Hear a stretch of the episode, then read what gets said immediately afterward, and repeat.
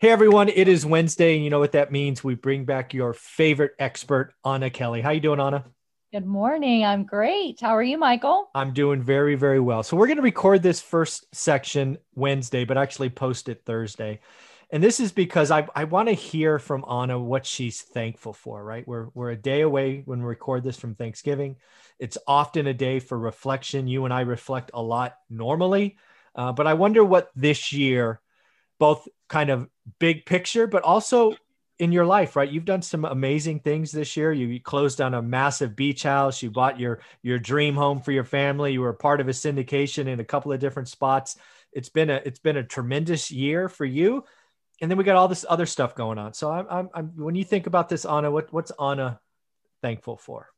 Oh, Michael, I'm thankful for so much. I I really am. I'm just um how can I not be? You know, thankful for so much. But as I really think, uh, thought a lot about this year, I really have to say that I'm thankful um, for the struggle that led up to all the great things of this year because we have years when it seems like you know so much is going right and we have mm-hmm. years that are just really hard and so much goes wrong and during those hard lean years when you're starting out um, you know, there, there's a lot of times that you question yourself and you think, what am I doing? And is this really going to work? And should I stick with it or should I give up? And, you know, how long is it going to take when bumps in the road happen that kind of derail your, your ideal plans? Mm-hmm. And this year I've been able to really look back and go, oh, that's why I went through that. That made me strong and wise for today and those things are what led to all the great things that that I've had happen this year that I'm so thankful for. So I'm really just thankful for you know the journey of life and that um, all the hard work pays off. It doesn't always pay off in your timing, mm-hmm. but you can see, you know, really for me, I can see God's hand in it, kind of preparing me for the greater things that were on the horizon today that I couldn't see when I was struggling 10 years ago and five years ago. Um, so I'm, I'm thankful for struggle and process and growth. It's amazing that you said that. You actually used the same word because I I brought this question to you today because I was asked it yesterday, oh. and and I said basically the same thing. Right when when you step back out of it and you you you you move, you remove yourself from thankful for your family, the health, you know, all of that stuff that I know is important to you, right? Yeah. And you step back and look at the bigger picture. I had the same thing. I, I was thankful for the struggle or the fire that you know both I had as a teenager, right? Again, both you and I came from very humble beginnings. Yeah. You you can you can come out of that environment usually one of two ways.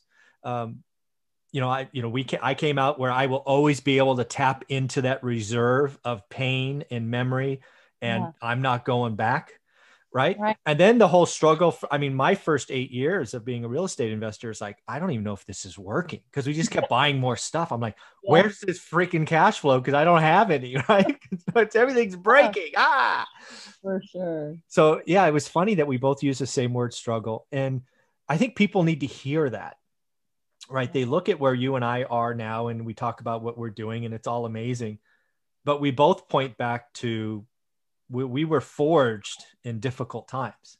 Yes. And some of you are going through difficult times now. Realize this will be something that will either break you if you let it, or it will, I don't know what it is, make you make stronger. You. Yeah, make you. Thank yeah. you.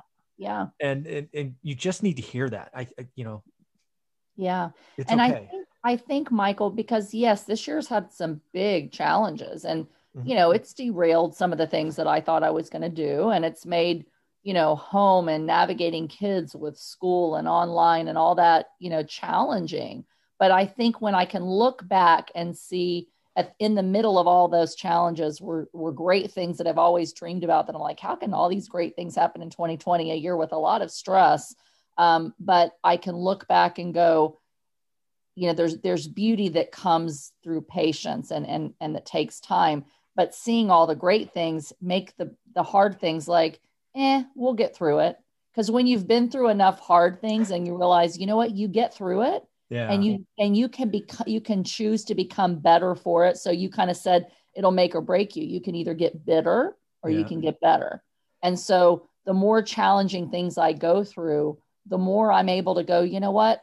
Too many things are beyond my control. I'll focus on what I can control. I'm not going to grumble and complain. I'm going to choose to be happy and count my blessings and figure out my way out of the fire that we're yeah. in and the, the challenges that come, knowing and trusting completely that I'm going to be better for it. And next year is going to be better. And the next year is going to be better. Yeah. And so I'm just thankful for sometimes the perspective that comes through seeing that you turn out okay, even through challenges, makes every new challenge not seem like that big of a deal, even though we're in the midst of a pandemic that's disrupting our lives. Yeah. Again, folks, for the folks that are watching this, uh, you know, this might be your first bad cycle, right? you and I are old enough to remember the dot com crisis, which I was in tech. That crushed us, right? I was I was at a tech company who had just filed their S1, which is obviously you know a, a filing to go public. I was looking at a liquidity event in the seven figures because I was a very early employee. 9/11 happens. That basically takes the IPO off the table. We shrink revenues because nobody's buying. Uh, and like in three months later, I go from a seven figure exit to having lay off half the employees, right? And we struggle for another year or so and ultimately sell the company for pennies, right? So uh, that was rough. I went from making $200,000 in the stock market day trading essentially to losing 80% of it. Um, the Great Recession uh, crushed our net worth. I mean, again, when, when you're in the middle of it, I guess what I'm trying to say here is it feels bad. It feels like it will never end, but I want you to know it will end. And I think that's specifically important today because we are in some dark days. I believe Congress has utterly failed us to complete the bridge with the second stimulus or the fourth, depending on how you want to count it, mm-hmm. um, for the unemployed and PPP, right? For the people that need it. Stop bailing out Wall Street, mm-hmm. right? They have failed Americans, I believe. Uh, and that means, well, when you don't build a bridge all the way, some of us go off and it's yeah. painful. Uh, but as bad as it says, as bad as it is, it will end, right? And we will get to April, we will get to May, uh, and and that it will be brighter. But I just want people to hear it. It it, it does suck. It's hard for us too. Um, you will eventually build calluses, and I would tell you to remember this time. Let it harden you. Don't let it break you, because I'm sorry, you will have another recession. You will have another thing. Um, right you know, we both hopefully have 50 years or more left in life. We will probably have three or four more bad cycles. Yeah. We just yeah. have to be ready for it. Any thoughts there? Yeah, 100%. And I think, you know, again, just because we've been through some of the the dark times and and the easy times and it really, you know, there, there's a proverb and I don't know exactly where it is, but there's a proverb that talks about, you know, the fact that um, you know we shouldn't store up all of our treasures on earth because it, it's moss moss and rust can destroy. Ah. and it's like yes i'm still buying property. We're accumulating. We bought a nice house. We bought a nice beach house.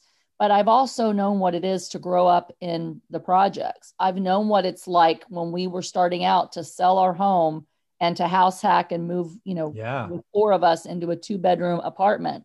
And guess what? We were content so I've learned that as much as I'm buying things, it's not the things that bring me joy. I mean, I'm I'm thankful for all of them and I'm thankful for those extra blessings.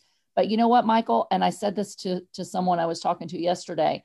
I'm so grateful for the stuff, but I'm more grateful that the stuff has allowed me to make memories. So if you focus on your family and memories and listen, COVID is making us all spend a lot more time together in our house um, and we can either choose to get at each other or enjoy the memory of being together.